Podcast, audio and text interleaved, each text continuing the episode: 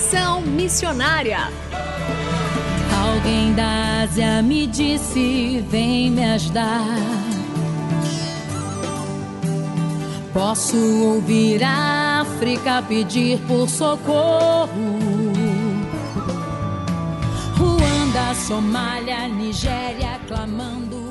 Conexão Missionária o programa que aproxima você do campo missionário nosso propósito é informar de que maneira você pode se envolver com a obra missionária, compartilhar motivos para intercessão e também apresentar oportunidades para que você possa ir a um campo missionário, apresentando entrevistas, atividades missionárias e a programação de eventos para quem deseja fazer parte daquilo que Deus está realizando no Brasil e no mundo. Fique conosco, está começando mais um Conexão Missionária. Fique conosco em Conexão Missionária. E o Conexão Missionária vai ao ar todas as terças-feiras, às 17 horas e 5 minutos, com reprises às quintas-feiras, às 12 horas e 15 minutos, sextas, às 20 horas e 15 minutos, sábados, às 0 hora e 45 minutos e também 13 horas e 15 minutos, e aos domingos, às 19 horas e 30 minutos. Você também pode ouvir este e programas anteriores de onde estiver pelo site transmundial.org.br. Fazendo Missões para quem deseja fazer parte daquilo que Deus está realizando no Brasil e no mundo. No Conexão Missionária de hoje, vamos conhecer a vida missionária de Frederick Glass. E para nos contar essa história, convidamos o pastor Rogério Alves de Carvalho, que é curador do Museu Virtual da Igreja Cristã Evangélica do Brasil. Pastor Rogério, muito bem-vindo ao Conexão Missionária. Olá, pastor Renato, tudo bem? Muito bom estar aqui com você e com os ouvintes. Pastor e... Rogério, quem foi Frederick Glass? Frederick Charles Glass, ele foi um inglês que nasceu em 1871. Ele é formado em engenharia geológica e técnico em mecânica. E na Inglaterra, ainda solteiro, com 21 anos, ele ele ouve falar sobre o Brasil e fica muito interessado. Ele ainda não era convertido ao Evangelho, porém ele ficou muito interessado a respeito do Brasil, do Novo Mundo, das possibilidades de, de serviço e também pelos índios que aqui moravam. Então ele chega aqui no Brasil em 1892 e ele vai trabalhar na estrada de ferro Mogiana, em São Paulo. Depois de dois anos, ele vai para um novo emprego, esse agora em Morro Velho, atual Nova Lima, em Minas Gerais. Ele vai trabalhar agora na mineração. E nessa mineradora chega um canadense, o Reginald Young, que era um evangelista. E esse evangelista anunciou o evangelho a Glass. E Glass, então, após a queda de um cavalo, estava andando, caiu do cavalo e ele, então, ah, teve a vida transformada pela palavra de Deus através do testemunho de Reginaldo e através da pregação da palavra de Deus. E como ele começou, então, a partir dessa transformação de vida, ele literalmente caiu do cavalo, né, pastor Rogério? Exatamente. Como ele fazia esse trabalho, como ele iniciou esse trabalho missionário de distribuição de Bíblias no Brasil? Quando ele converte, ele relata em, em um dos, de seus escritos, ele relata que ele fora salvo com um objetivo maior. Só que ele estava preso à missão, a, aliás, ele estava preso à, à mineradora por um contrato. E ele não queria deixar a mineradora. E ele adoece, ele é envenenado com arsênico, e então a mineradora rompe o contrato. Mas Deus recupera a vida do Glass e a mineradora quer contratar novamente. Agora ele diz: não, eu não vou mais, agora estou livre para sair. E, e ele descobre que ele tinha um dom especial dado por Deus, que era de vender Bíblias. E, e ele então sai com três amigos que eram da mineradora e tinham sido dispensados também. Reginaldo, o Frank e Glass. E em 1897 eles é, pegaram todas as suas economias, cerca de mil libras esterlinas, e eles consagraram essas libras ao Senhor, E na cidade de Ouro Preto, eles abriram um trabalho de colportagem, alugaram a casa, também abriram um trabalho em Vitória. Uh, mais tarde, esse de Vitória foi fechado, em 1901 foi aberto em São Paulo. Esse trabalho depois foi é, seguido aí é, pelo Reginaldo Young e também a Igreja Paulistana, a Igreja Cristã Paulistana, foi fundada nessa data.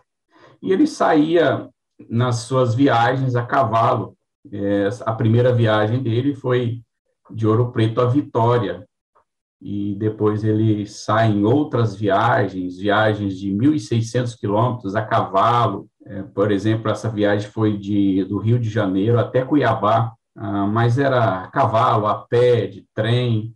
Ele saía vendendo Bíblias e no ano de 1941 há um relato que havia 61 mil escrituras circulando no Brasil através da sua colportagem.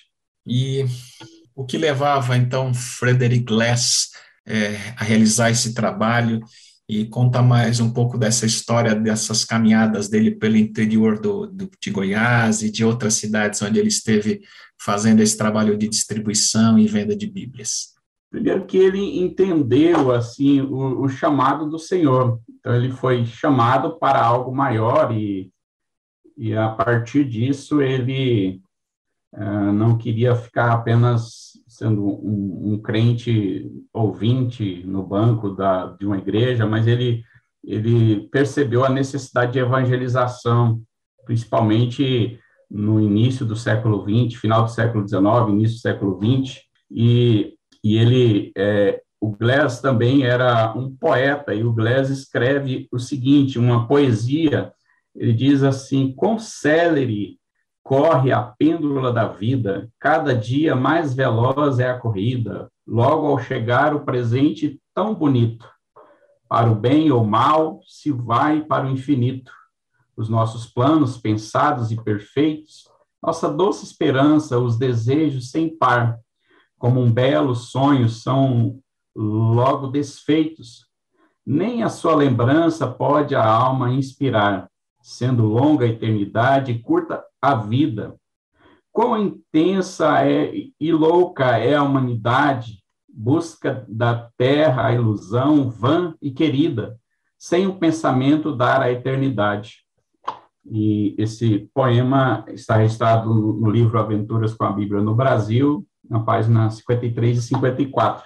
Outra, algo importante na sua vida foi, é, Glass depois se casou em 1906 com Dorothy, Dorothy foi uma mulher que o ajudou bastante. Ela também era missionária, entendeu esse chamado.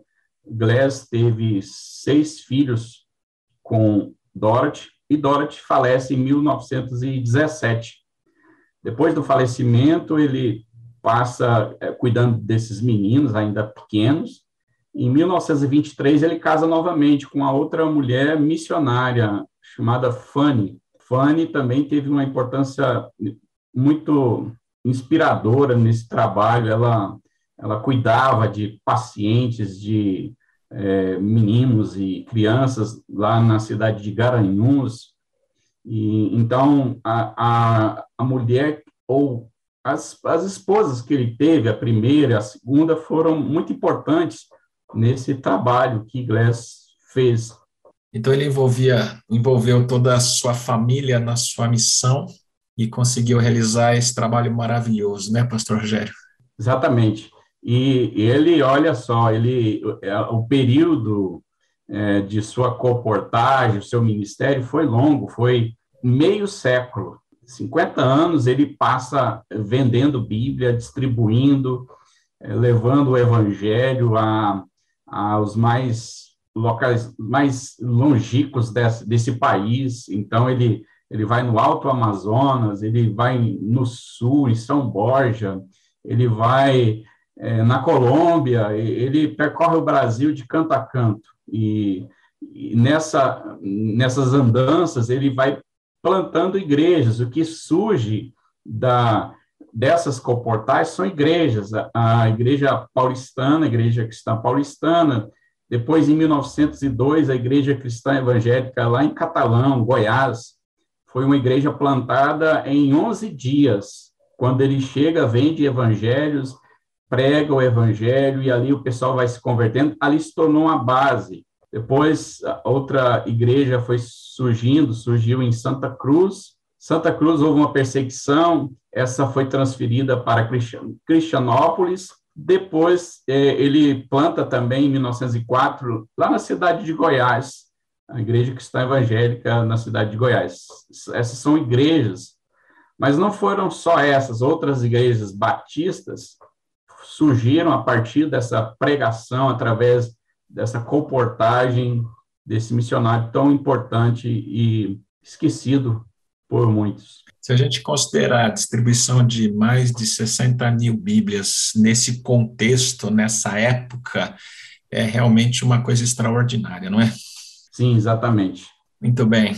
E nós então vamos continuar na próxima semana essa entrevista com o pastor Rogério de Carvalho, contando experiências ricas de campos missionários para encher seu coração de ânimo missionário.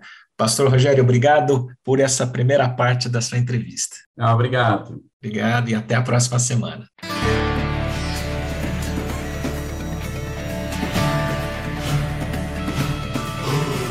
Estamos encerrando mais um programa Conexão Missionária. Eu, Renato Kroger, apresentei, com trabalhos técnicos a cargo de Tiago Lisa, Lilian Claro e Pedro Campos, e vinhetas gravadas gentilmente por Renata Burjato.